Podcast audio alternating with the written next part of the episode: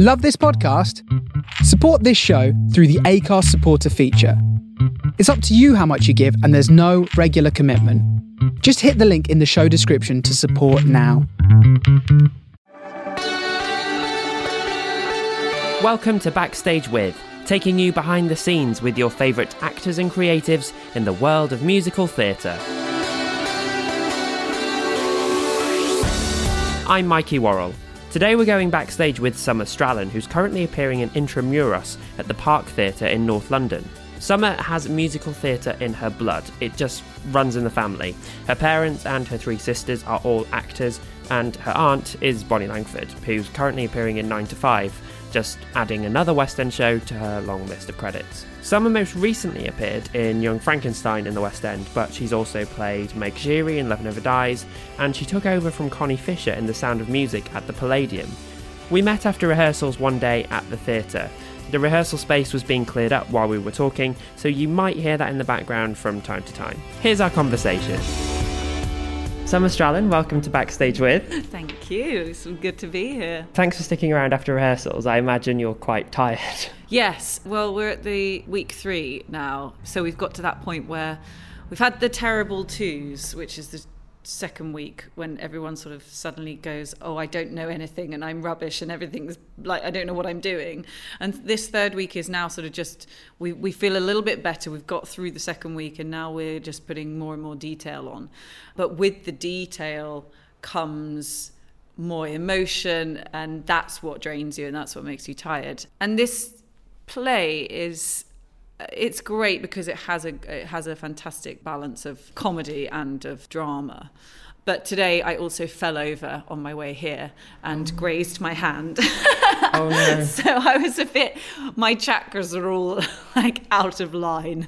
So today, and then we had to do lots of, I was actually doing lots of crying all day. And so it was a bit, um, yeah, it was quite a full on. But I love talking to anyone about what I'm doing, you know.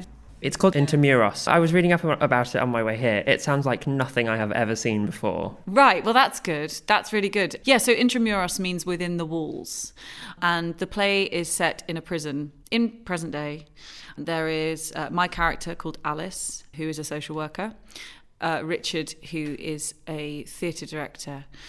Another actress called Jane. And then we meet two prisoners from the prison, and um, Alice has organised this theatre workshop because she's been working at the, uh, you know, at the, with social services for a few months, and has decided that she thinks it's a good idea to put a theatre workshop into the prison. And the play is a sort of, it's very meta, so it's actors playing in a play and in a in a prison, but it, it it's it's very kind of complex. But within the walls, the the the, the title um, is very much alluding to what we as society contain ourselves in, and the way that in this play you can actually acting is can affect not just the actors but also the people watching. And also that you can get people to emote and feel something even if they're not an actor. We also play multiple characters. There's a moment where I, I have to go quite quickly from one to the other, and it's the most fun because sometimes in the rehearsal room we've been, you know, I've been doing a northern accent and then trying to do a West Country accent and then by accident going back into northern and not knowing who I am. So that's that's really, um, it's a real challenge.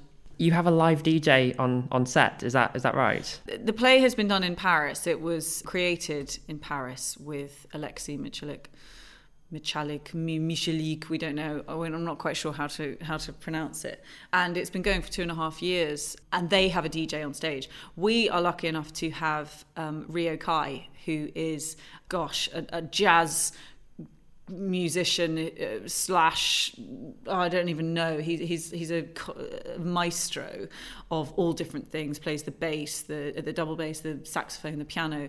So we are collaborating with him and making our own music basically, so we don't we don't necessarily have the D J element. He's doing bits of DJing but also bits of actual live playing, so and because obviously it's a, it's a, a reimagined version of the play, he's creating that in the room, which is really exciting. So is that that's part of the development? Is it? Will it be the same every night when the audience is it here? will be every, it will be the same every night, yeah. And and I think I believe it was in Paris as well. It was just that they uh, found it in the rehearsal room. When you're developing a piece like this, that's sort of a reimagination, mm. what's your mindset when you're approaching? approaching the piece? Do you sort of look at how it was done before before you go into your characters? I don't. It depends what it is. I mean, obviously doing The Sound of Music, I knew Julie Andrews' you know portrayal of, of Maria inside out, and when it's sort of a, a classic, an old classic like that, it, it, I I always like to honour that um, and put little bits in that she might have done or whatever. But when it's come, when it's a play that has been only done once before, I think it's that's the role of the actor to sort of bring their own take to it.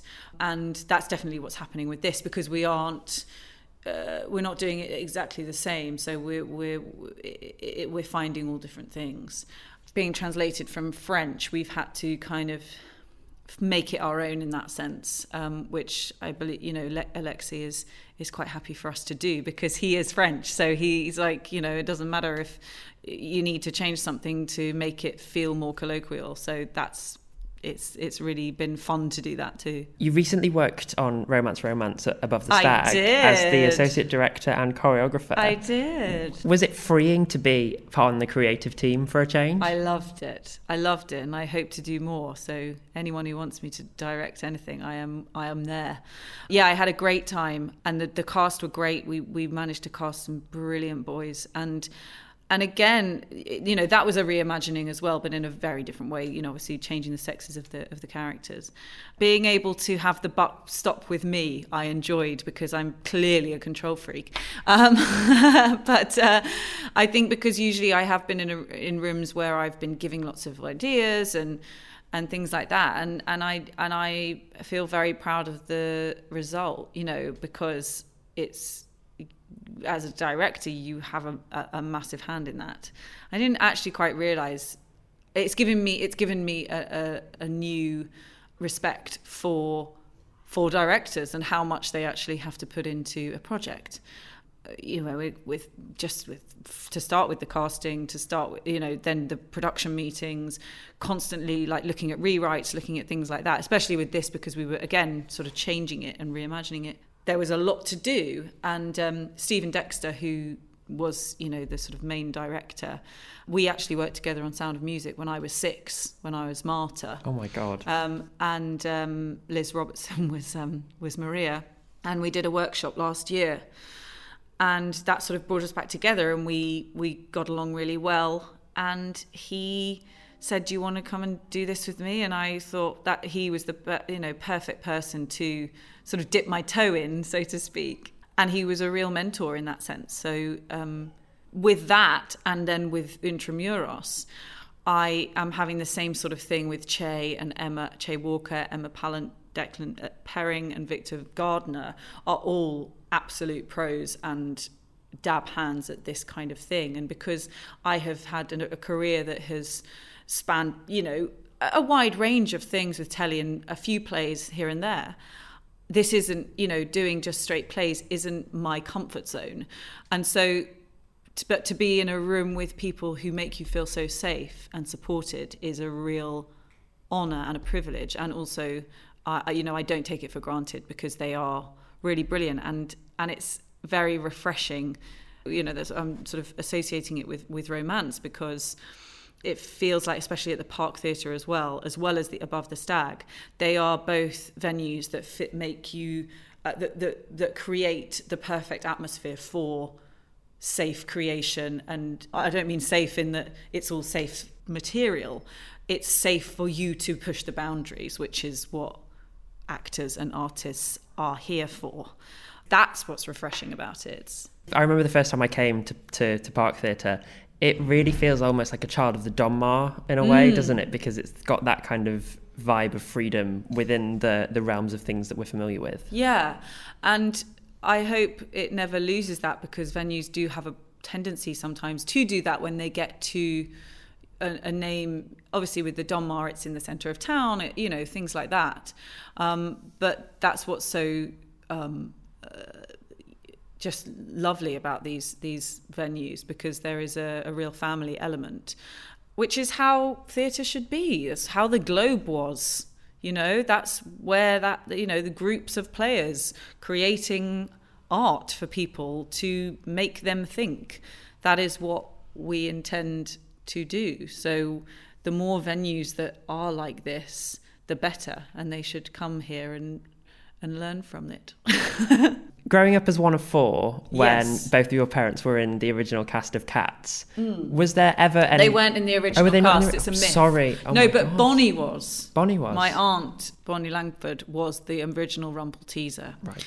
My mother and father were in, like, the third cast. But they did it at the same time, They did they? it at the same time, yeah. Okay. Um, and another myth that I shall quash right now is that they met during Cats. They didn't. They met while they were doing the Dougie Squires Second Generation, um, and he put them together as a partnership, and that's when they, you know, my mother basically taught my dad how to tap. Amazing. Um, you know, and, and, and coached him through that, because my, my mother's mother, Babette, who is a legend in her own right, just been, had actually just had an... Uh, B E M, I think, which is... Oh, British a, Empire Medal. Yes, she just got awarded that by the Queen, so that's really cool.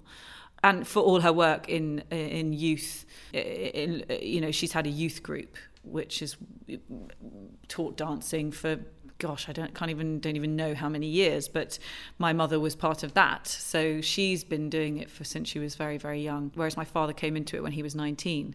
And to answer your question, it's been nothing like...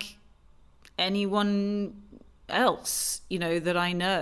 It has its ups and downs, like everybody's upbringings, you know, normal kind of teenage angst, maybe amplified by, you know, the drama of of the business, but also amplified by the the difficulties of the business and of being different to other people and not having weekends off and not being able to go to christenings and weddings and normal things that people can generally do, because, you know, and I was, I didn't have a, I didn't have my birthday off. My birthday is the twenty-first of December. I didn't have my birthday off from when I was three until I was at least sixteen, seventeen. Not even, no, I don't I don't remember when I had my first Christmas off, because I was always working. I'd done Pantogen when I was three, so I would always be working on my birthday. And things like that are different, you know, and Scarlett and Zizi and Sassy would have, have their own version of that as well, you know. And it's amazing in so many ways, because we know Biggins and we know, you know, everyone at press nights, and we've seen lots of people... not only in our own, from our own careers, but from our parents too, um, who say hello to them and then in pride proxy would say hello to us. And also, you know, there is a sense of people thinking that we are entitled, you know, or feel entitled, which in some ways, I suppose, sometimes we have felt, enti- I felt entitled because I've worked really hard and I've, you know, not had birthdays in my childhood, you know, in the way that other people did. And sometimes in my teenage years, I might have been a bit, like, miffed by that. But, you know, uh, it's brought me in, to... in that yeah, but it's brought me to a place now that is, you know, I'm actually really choosing work that is pushing boundaries. And that is what, you know, why artists exist. And why else would I exist otherwise, you know? Was that a psychological barrier for you, being able to go, hang on, I'm going to actually pick and choose here rather than do what I feel I should do because I feel like I should work? Mm. I think every artist has that, don't they? I mean, you know, we all have to pay our bills and we all want to be able to retire at some point, because you don't want to be, you know, working your whole life, especially when working is, you know, as an artist, it's sometimes not all, you know, peaches and cream. It's it's it can be really grueling work that people don't really...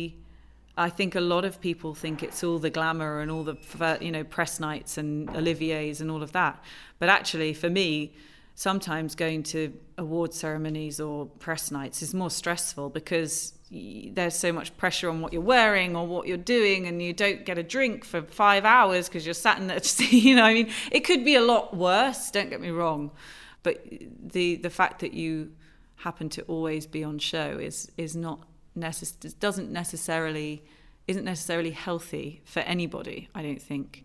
And you have to find solace in different things, which I do. I'm, I I teach yoga, and I am a, you know, love yoga and meditation, which has also really helped me in my, you know, in the last latter part of my career, because it's the business isn't, you know, it's it's a tough place to be right now. Do you ever feel like you're given a harder time because of your name, whether that's in an audition or in a job? I think. I'm not given a harder time in jobs or anything like that, because usually I've got the job because I'm the best for the job. And I don't I don't doubt my talent in that sense. And I think there are people who who are in a in a, a, a lesser, you know, in a, a more difficult position, who are really talented but, you know, happen to be a celebrity or whatever, and so they sometimes feel that they have a lot to prove. I, I do still have a, you know, feel that that pressure. But at the same time, you have to just trust that you are there to do the best job for the piece and not just for you, and to tell the story, you know. And in, uh, as I say, the last few years, I've I've been doing stuff that isn't necessarily pushing that many boundaries. You know, I've been trying to find those elements in the shows, you know, like with Inga, people were like, oh, blonde, you know, get your legs up, get your tits out. But for me, it was more than that. But I, I feel that, especially with musical theatre, it is very much underestimated and undervalued, the skill that it takes to act and sing and do a ponche on a hay cart at the same time. Because it doesn't feel, to a lot of people who can do all those three things, that people really want to see that. They want you to sing a top G and, you know, belt a top G, and that's enough. But then when they come and see someone doing the other, they're like, meh. So I don't really under, I don't understand that mindset, because I know how it how, what, what goes into it. But there are different, you know, with, with plays and things like that. I've always, I never thought that I wouldn't be able to do a play, because I act through dance and I act through song. So they, there's, there's no there's no separation for me. That's that's what I sometimes feel that you have that I have to prove is that. I have to prove that I can act, which I don't understand, because because I'm not Inga. I was acting as Inga, and I was acting as Maria. I'm not those people. You know, yes, I might have traits of those people, but I'm not, I'm not, I'm acting. And so, yeah, so that, that can be quite frustrating sometimes. Inga was the last thing I saw you do, Young yeah. Frankenstein. And I had Diane on the podcast, and she said that was probably the most fun she's ever had on a job. Yeah. And everyone just sort of looked like they were having the best time. Yeah.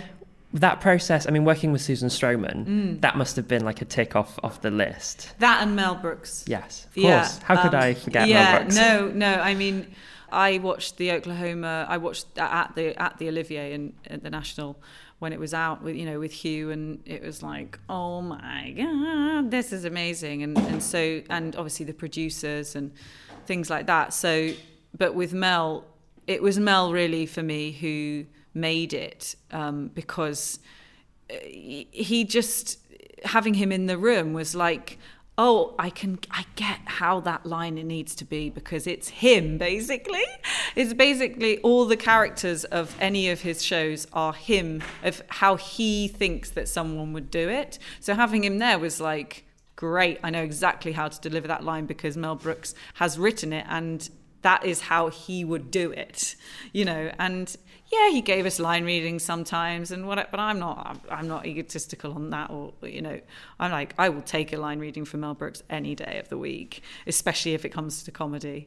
Um, so yeah, it was great, and and playing Inga for me, because generally I haven't played, apart from like Havana Girl and Guys and Dolls, since then I haven't really played someone who might be particularly alluring in a sensual way, and I really enjoyed doing that, you know, and um, had a lot of um, a lot of lovely comments about it.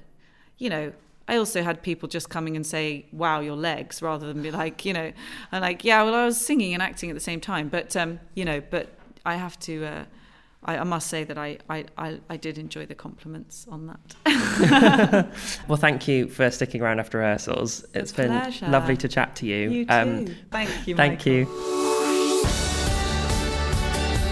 You can see Summer in Intramuros at the Park Theatre until the fourth of May.